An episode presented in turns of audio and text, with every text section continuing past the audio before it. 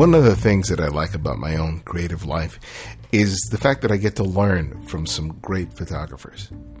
And I'm not talking about just learning about how to use a camera or use software. The most valuable things that I learn from other people is how to see and how to better express my own vision in my work. And that's one of the things that spurred me to invite today's guest, Brian Matiash, to the Candid Frame. Now, in his role as the software education manager at On1 Software, he already provides a lot of valuable resources in terms of his webinars and his blog posts with respect to how to use the software. But the reason I invited him on the show was to discuss his own personal journey as a photographer, because I found that he was providing some invaluable insights that really resonated with me and hopefully with you as well.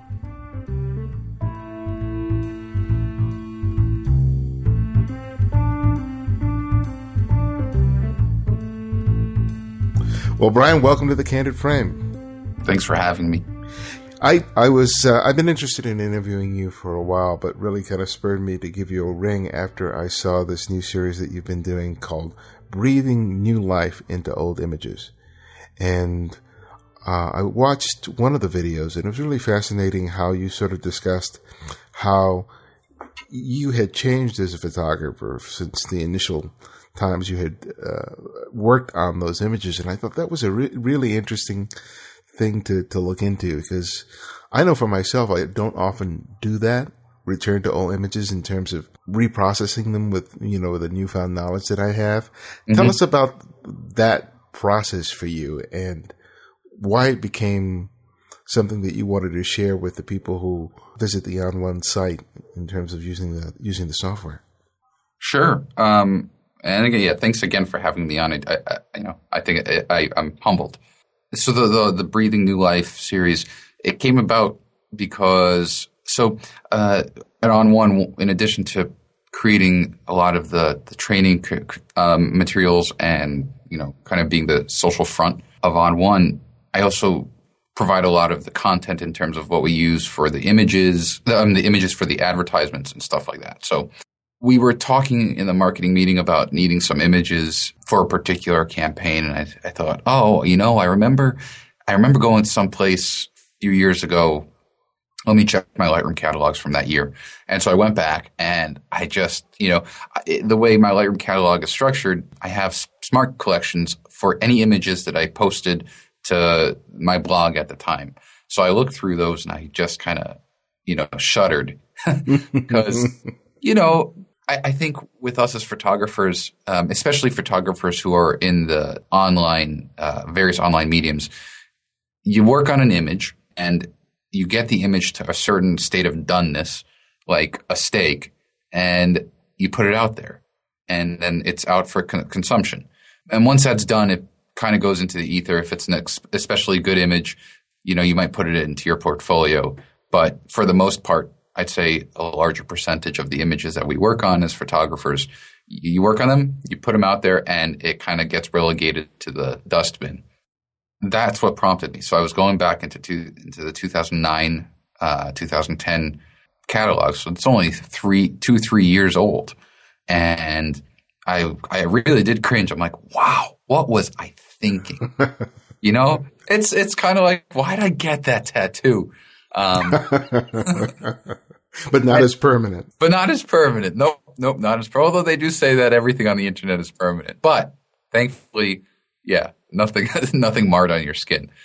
So I thought, all right, you know what? Let me. Uh, for one, it was just one image for this campaign. I, I started it from scratch. Uh, I took the original brackets. It was an, a tone mapped uh, HDR image, and I, I tone mapped it using knowledge that I gained uh, over the since then, but also you can't deny the fact that in those two years or so, the the, the products that I used evolved. Uh, algorithms for tone mapping became more effective, and then just my own sensibilities became more refined. So what used to be this compulsion to crank things up and make things so edgy and in your face became much more subtle. And so uh, the result was a, a, much more pleasing image, even though the file itself was several years old. And that's what prompted the webinar series. I'm like, oh, wait a second. There's something over here. There's something to be said about it. What did you think of the photographer that you were two years ago? Because I'm sure that at the time, uh, even without the, you know, the processing that you apply to the images, how did you see yourself, you know, with that gap of time in terms of just how you were making images as compared to, to now? I know that you, you obviously had some judgments in terms of how that photographer at the time processed them, but mm-hmm. what did you think about your eye?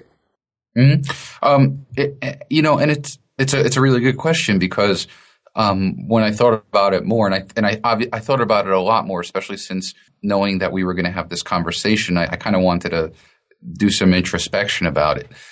I was I was happy. I wasn't necessarily happy with the actual results that the photographer back then created, but I was happy in the fact that I wasn't happy. So it's kind of really kind of rhetoric, but mm-hmm. the reason why is because it shows evolution. And I'm not saying that I'm a better photographer than I was uh, back then. What I'm saying is that I'm a different photographer. As long as we're constantly auditing ourselves, um, that's a good thing. You know, that just means that if I was putting the same stuff out now that I was then, in terms of that kind of really edgy in your face look, I would be concerned because I feel like I was pigeonholing myself and I wasn't really growing.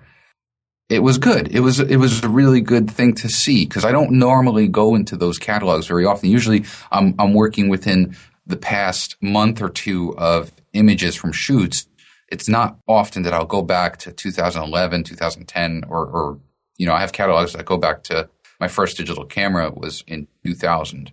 So, or 99. So, you know, that's kind of, I very rarely go that far back. It's an interesting distinction you made in terms of, you know, saying that you're a different photographer rather than a better photographer. What's the difference in your eye? I guess it's a very subjective thing for me to say whether I'm, I'm better than I was. I think I'm, I just think that my eye has, is different than it used to be. And it goes from the, the creative and, and, and mental component of being a photographer to also things as superficial as the gear that I use. Back then, I didn't necessarily have the lenses that I have acquired since or um, the knowledge, the working knowledge of how to effectively use them. I still love the subject matter. I still love shooting what I shot back then, but I just do it differently. Things like HDR is used more judiciously than before, where I would tone map everything, even if there wasn't a, a large uh, tonal range in the scene. I still tone mapped it. So it's this evolution to be a, a more, I think, maybe a more effective photographer.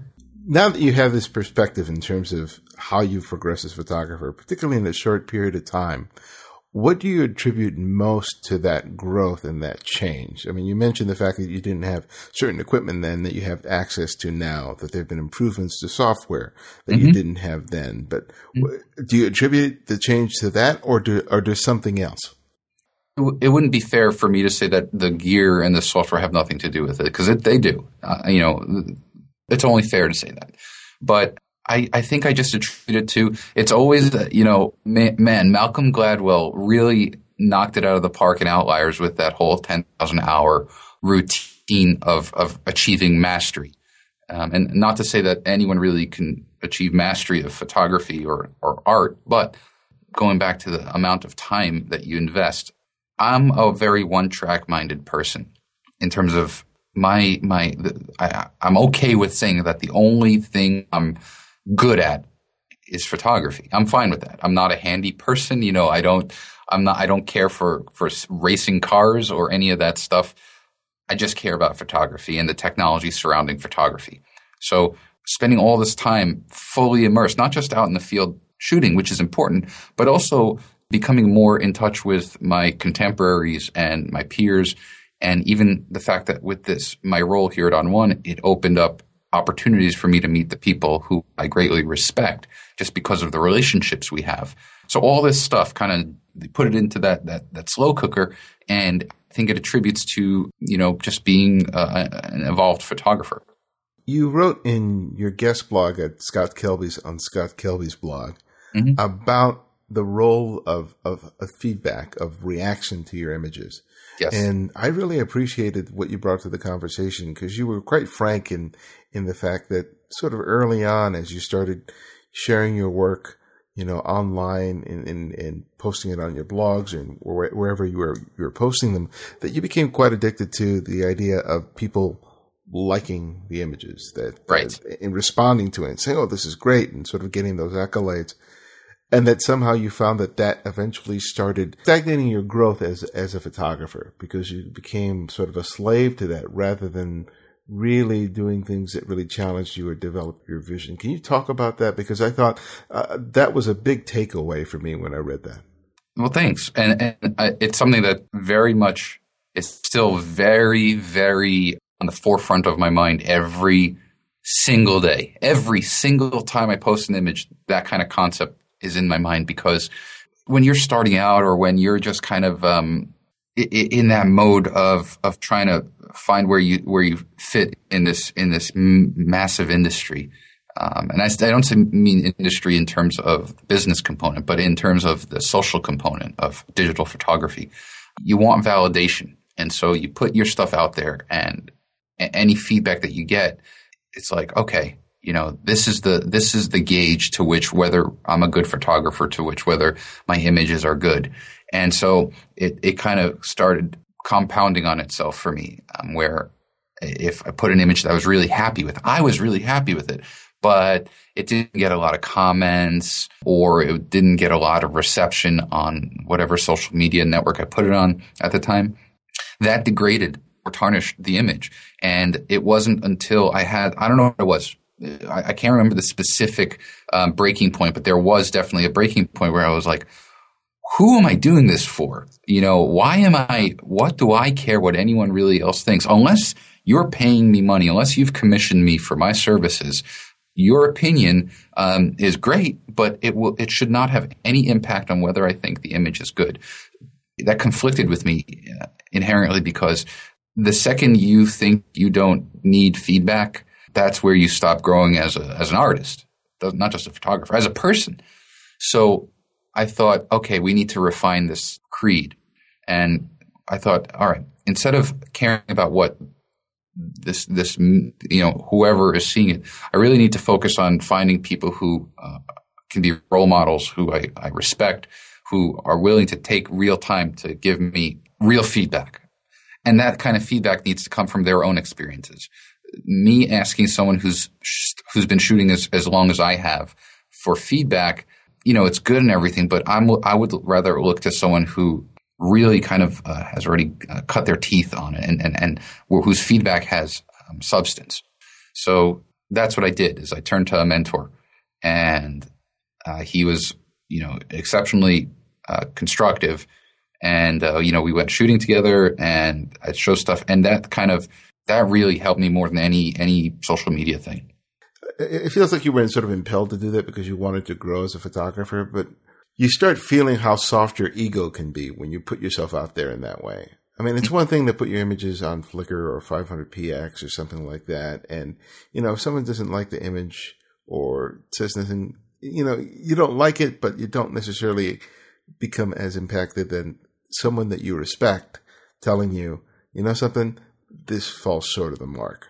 Yep. So yeah, I'm I'm sure that you had some sort of trepidation in terms of doing that uh, sort of initially, but talk about those feelings because I know I I have them myself when I when it comes time for me to show my work. So I I don't think that's exclusive to anyone who's who's creative.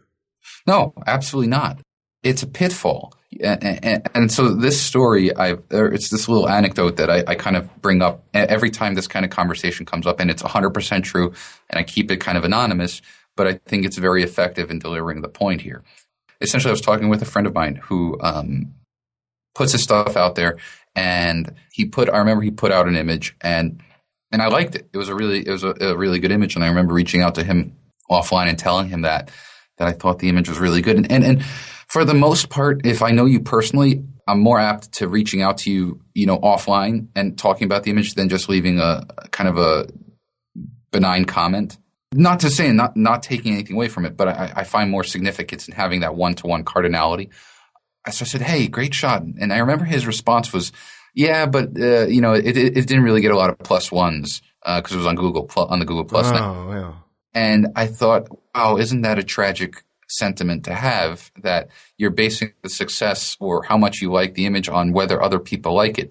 And so that's the whole crux of who are you doing this for? If you're doing it for yourself, then that should never even cross your mind or it should be something so nominal that it just doesn't bother you. you if you don't have confidence in your own work, that's going to show through with regards to you know yeah we I put out my work there. It get it gets sometimes it's a hit sometimes it's a miss.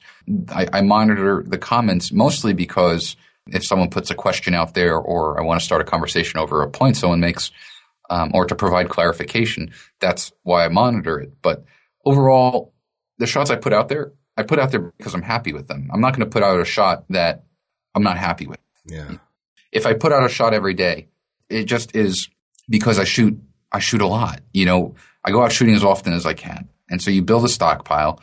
And depending on how um, neat you are with your workflow, you know, I have a I have images prepped to process, so I don't need to go running around looking for images. And to me, it's a it's a, and uh, you know I'm sure a lot of photographers can relate. The post processing is a respite from the shooting. It's it's actually it's a it's a relaxing thing. So, you know, my hobby or my, my, my relaxation is the other hand to the, the vocation. You know, one of the things, the other things you, you wrote that I really liked was the whole idea that if you're not working for somebody, the only person you're shooting for, the only one that's, that's pushing you out the door to work on a project to make a single image is you. Yes.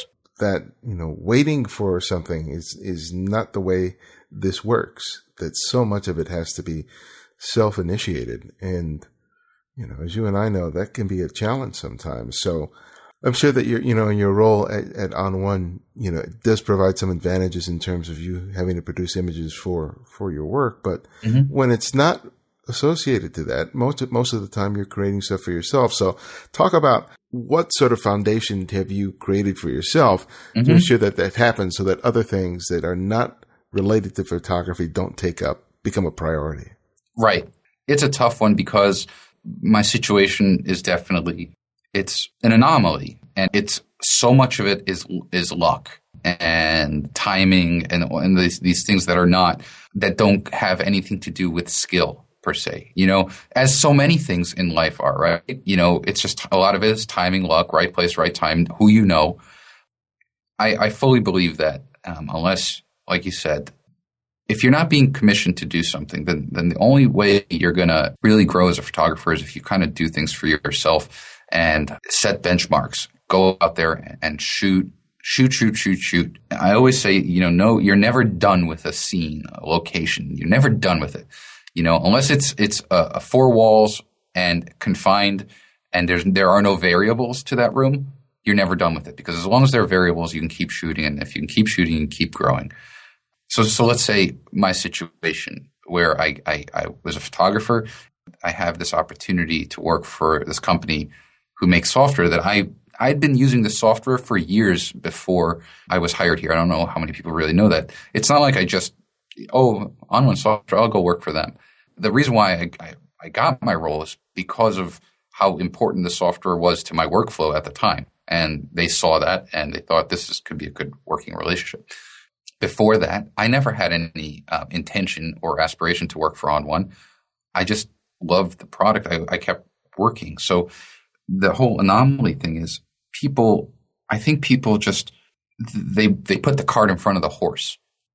They don't allow themselves to really enjoy the photography because they're so immersed with what other people are getting, you know, oh, you know, I'm selling my prints here or I, um, you know, I'm a, I'm working for, I'm a photographer, this or that. You know, people are so wrapped up on this whole idea of, am I a working photographer? Am I a professional photographer?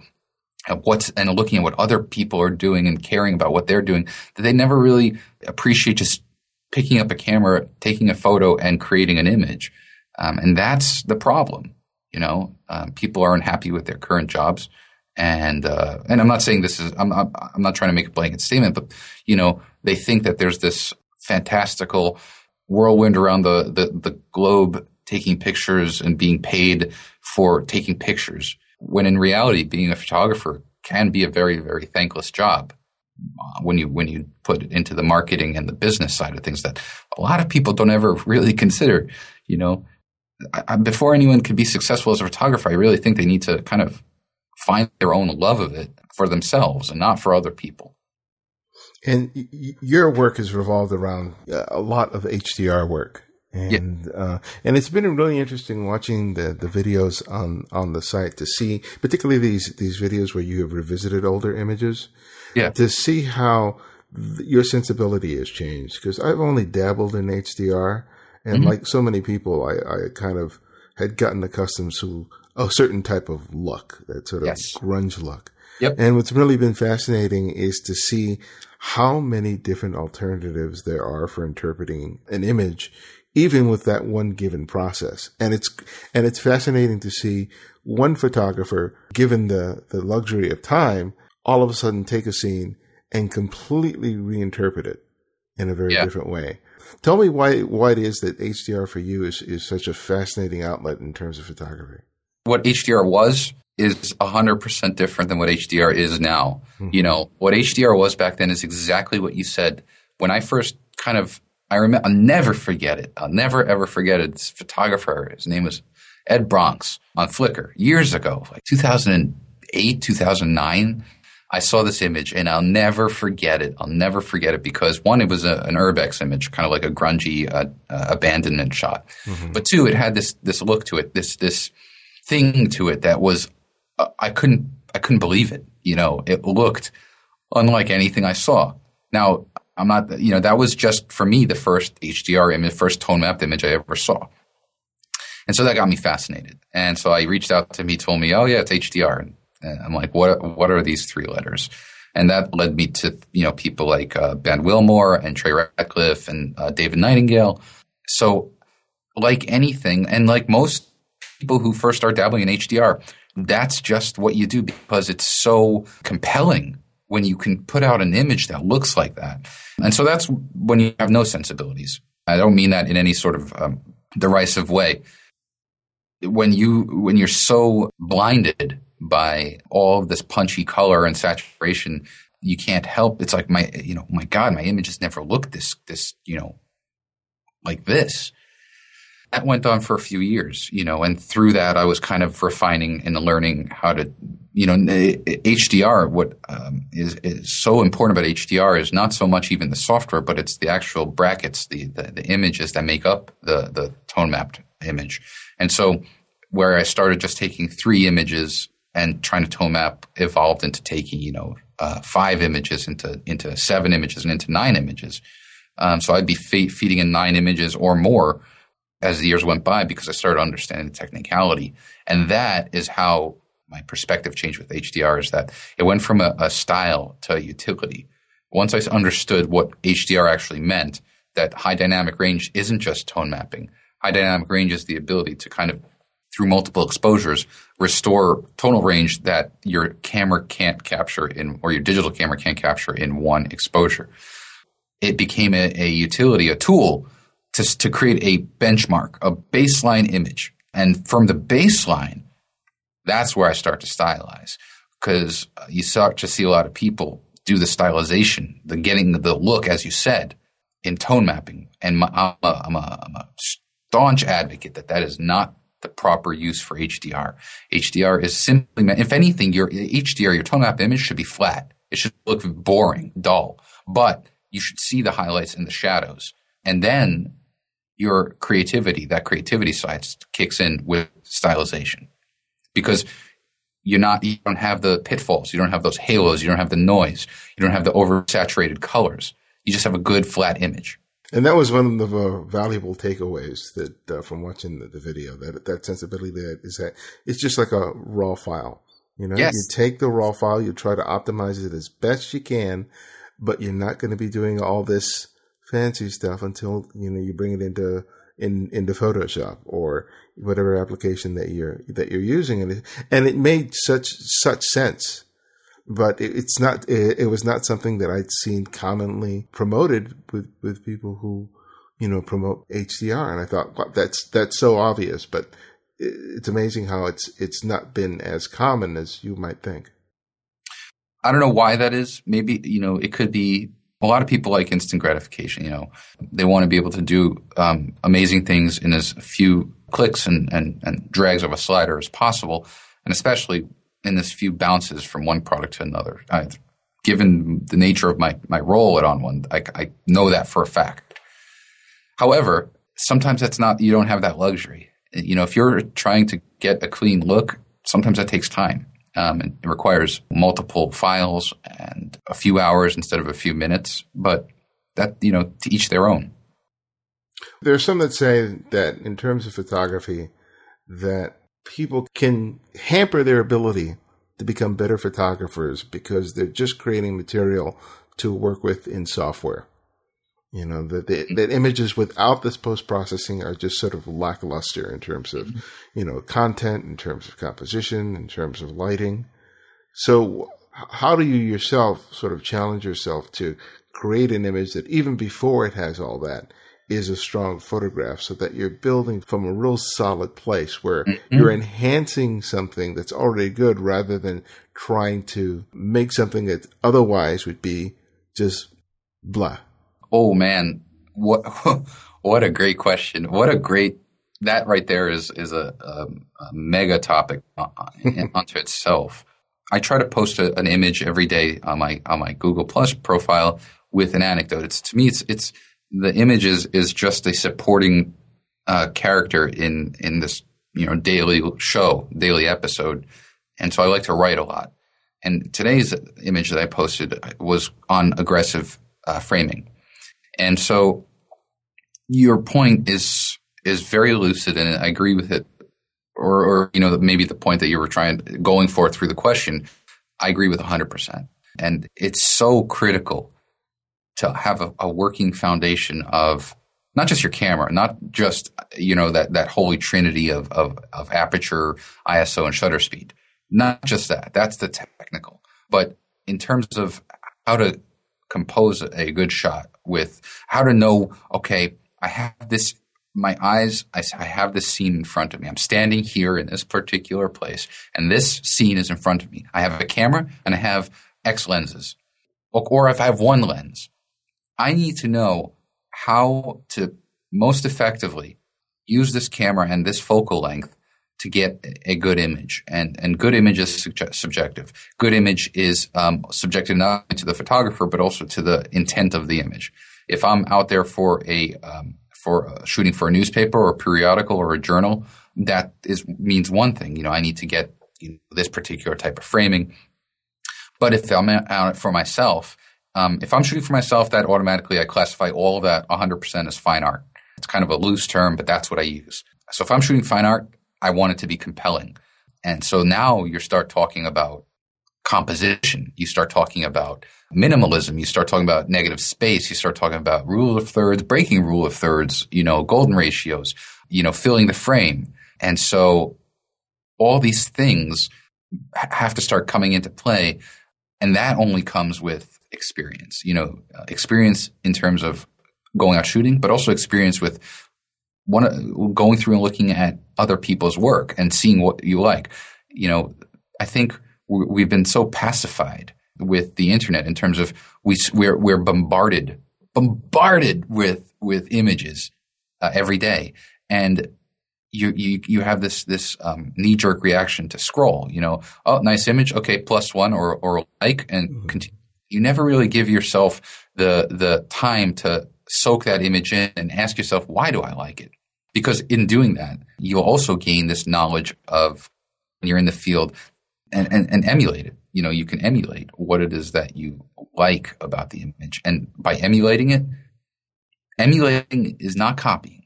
Emulating is taking something that you've seen already, recreating it, but with your own sensibilities. And so now you're starting to morph it into something that is, is yours. Taking an image with the idea that you can bring it into software afterwards to make it better. If you're like, oh, you know what? There's really nothing here to the shot. It's a picture of, or it's an image of, uh, I don't know, a, a, something that doesn't uh, intrigue you. And you're like, oh, well, I could just apply some effects here. Um, then that's a problem. However, with that said, there are plenty of times, like even with the shot today, the shot I posted today of, the, of that of that um, um, abandoned uh, police car. There was a, a tractor behind it, and for that particular framing, for that particular composition, there was no way I can physically move that tractor. And so I sat there and I said, I know that the way this camera and lens are positioned, that I can use Photoshop's content aware to remove it. And I did that. The, the, the tractor is gone. So there's, to that respect, knowing what tools you have in your, your digital arsenal, um, when you get home, that's important. But saying that, ah, you know what, this shot's kind of boring. I'm just going to jazz it up. That's tragic. Yeah. Well, you just said something that just struck so many bells in my head. And it's just the, the process that we view images now, where it's just a couple of seconds and then you, you like it or you plus one it or, or whatever.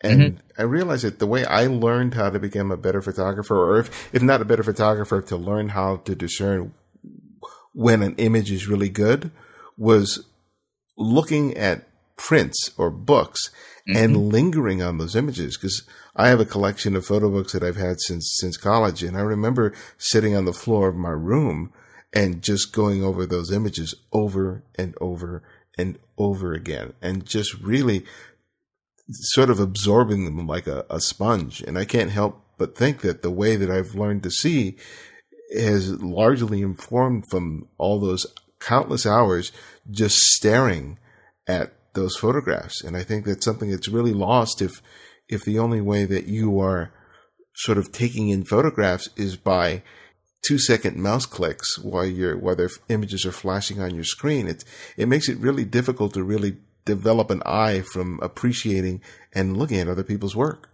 Absolutely, 100%. And you you made a, a great point, and something that I think everyone who's listening should really consider. In that, so um, again, this is it's it's an anomaly for me. But so I, I have all these photo books, and they're not. I'm not talking about the the you know Photoshop for dummies or this or that. I'm talking about books by artists. It's like their portfolios or it's their projects, and they would sit in my apartment and collect dust. And I thought about it, and I was like, you know what? I spent the majority of my time in the office here at On1. Why don't I? I went to IKEA, bought a cheap bookshelf um, that sits in my by my desk. I brought all of the, those books to the office here. So it for me, given my work, like normally, you know, you're in an office working environment, and you you know a coworker or or a manager walks by you and they see Facebook and Google Plus and all these windows open, and you're probably in trouble. But I get paid for that's my job. Mm-hmm. You know, mm-hmm. those things up all the time. And but the other thing that I'm allowed to do that not even allowed to do, I'm encouraged to do I just sit there. I turn the screen off. I, I, I lean back in my chair. I grab like a Peter Lik book, and I start because I, I love his landscape stuff, and I just look through it. And the owner of the company will walk by, and my my manager will walk by, and people just walk by, and if anything, they're curious as to you know what do you see in this image, and we have conversations because this is a photography company, it's a creative company, and so I encourage people. You, you brought up a great point bring the book, bring a few books to your office. Just keep them to the side. And when you're, when maybe instead of catching up on your emails or, or, or chatting on, on your social networks during your lunch hour or whatever, just break away, go through your, your those books, read what the photographer wrote, um, and look at the images and really, really think about two things. Think about why you think the photographer took the shot the way they did, and then think about what it is that uh, is, does anything uh, you know evoke in you. Uh, and if not, you know, move on because not every image has to just because it's a famous photographer and that image is in their book doesn't mean it has to evoke something out of you. You have to kind of that's a whole other thing, you know, is knowing knowing what you like, knowing what stirs you. So. Yeah. There's one thing that I've sort of observed in watching the videos is how, for lack of a better word, uh, selective you are in terms of how you apply, you know, uh, like particularly the filters to select the area of the images, rather than just sort of making these global changes where you're just like slathering down filters. Yep. You know, on, on, the shot, I think that you you you do it with a sort of succinctness that I, I you, that I would expect people working in the darkroom would do it. You know, and I think that that sort of approach is really valuable to people who may pick up software like like yours and it, it can be really intimidated by the abundance of options that, that they have. Can yes. you talk about both about being selective in terms of your use, but also trying to figure out, okay, which one do you use? Yeah, absolutely. I mean, that, that's, that's what I, that's the, the, the crux of my gospel when I do webinars is two things. One, you know, just because a slider goes to 100% doesn't mean that it has to go to 100%. And, and two, don't just, just as much as I hate blanket statements, like I hate, a strong word, but like, I really do not like when people make blanket statements. And I just made a blanket statement. but, but I, I, the same kind of principle, uh, tongue in cheek can be applied to stylization. Stylization to me is one of, is one of the greatest gifts of digital photography because you can kind of go beyond the physical and create something from your imagination. And so to that end, yes, it's very easy to get overwhelmed, not only with within one product, all of the offerings, but magnify that with uh, over all the products that are out there. For me, the first bit of advice is find a product that you're comfortable with. It doesn't have to be the On1 products. It could be Nik, it could be Topaz, it could be anyone. I'm, i mean, that's uh, I'm very fortunate that I'm ne- no one has ever made me kind of force an opinion here. Right tool for the right job. But to that point, you know, when I look at an image of mine and I start editing it, I break it down into it's it really is a play. It's it's every single image is its own little episode, and within an episode you have characters, you have you have roles, and so I break down the roles and I look at the you know I'm looking right now at my, my the, the Corn Patrol, the, the, the police car that I posted, and I see, okay, the way that I framed the shot with this 14 millimeter lens, I have the trunk of the car, or I mean the hood. Um, I've got the grill. I've got the the um, the headlamps. I've got the grass. I've got the sky. I've got the trees, and I've got the sirens above the car. And then I also have the stuffed animals. A lot of little supporting cast. Each one of those I processed in individually. I, I, and, and, so how do I know? That was a question that you'd asked. That just comes with time and trial and error. You know, yeah, like Perfect Effects, the product that we that I use that we make has 300 plus effects. What does that mean? Does that mean that I've I went through and learned all 300? Hell's no, not a chance. But I do have my favorites, and I basically I'll look at a particular material or I'll look at a particular color or texture and it's just through time, it's through experience that I know that Blue Dawn reacts really well with this particular texture and color. And Cyberpunk, which I used on the grill, works really well to kind of add a blue tint to chrome, which that's what the bumper of the car is made out of is this chrome. And Green Enhancer with a particular value, hue value does a great job of boosting greens to a particular neonish level. And then, you know, so, and so on and so forth. And so it just is, it's routine. It's, it's routine in terms of knowing the effect. My processing, I don't think is routine. Each image is, is, I never batch. We have batch capabilities. You'll never, ever, ever, ever, ever catch me batching because um, I do not work that way. I like working where each image is given its own entity. You work a lot with creating your own presets, though, that you, you apply occasionally to, to, images. Is that how you, you work that? Presets, I never, I'll never, the preset in, in a, a way is a batch. I, I create presets so that I can provide them to our users. I'll never, ever go back and apply a preset. I have all these presets, mm-hmm. never apply them. I know which presets, I know um, which image was used uh, to create that preset because I, I keep notes of that. But when I post a preset with uh, like a perfect inspiration episode, I'll never go back and apply it because I, I want to start fresh every time. Really? Okay. Never, ever, not once. You'll never catch me saying I apply this preset. I take core effects and I build them, mm-hmm. and I don't use presets in Lightroom either, ever. I, in fact, that left pane in Lightroom um, in the development. Excuse me, in the develop module, um, that's collapsed always because I always just use the sliders.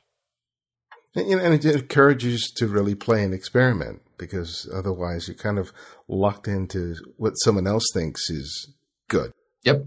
That's absolutely exactly why I do it. It forces you to kind of dabble instead of just this like one click uh, and, and, I'm not, not taking anything away. I was about to say one click Instagram because I love Instagram. It just doesn't have its place in my workflow with DSLR or my, you know, images, phone images, different story. Well, my last question is that I ask my guests to recommend or suggest another photographer for our listeners to discover and explore. And it can be anyone, someone you've long admired or someone you've recently discovered. So who would that one photographer be and why? Oh, I mean, it, it would go without question that it's my, my wonderful uh, girl, Nicole Young. Other than the fact that I love her and she's my, my girl. More importantly, she's an amazing photographer and not just a photographer with a camera, but just a working photographer with how passionate she is with photography. She's, she, that's why we get along so well because we're both one track minded in that respect. It's all about photography and the technology surrounding it, but how successful she is. You know, a Navy veteran who started with, you know, her camera and kind of grew into this micro stock industry, branched out into food photography, wrote, she's writing her fourth book, printed book, and then her uh, second ebook came out yesterday. So, you know, she's just, she's really uh, aware and, and I, I really respect her more than anything else. I respect her and her and her work. Well, thank you for that, and thank you for taking the time to to talk with us today. I really enjoyed uh, having the chance to finally sit down and talk with you in depth. My, my pleasure, and thank you for for this was definitely fun. Uh, uh, the questions were, were fantastic um, and really thought provocative. So, um, thank you.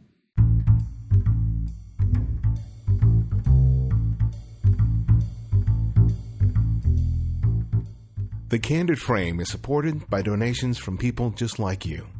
You can help support the work we do here by visiting the website at thecandidframe.com and contributing using PayPal.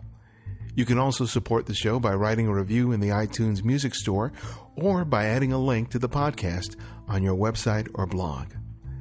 The editor for this show is Martin Taylor, who you can find at theothermartintaylor.com.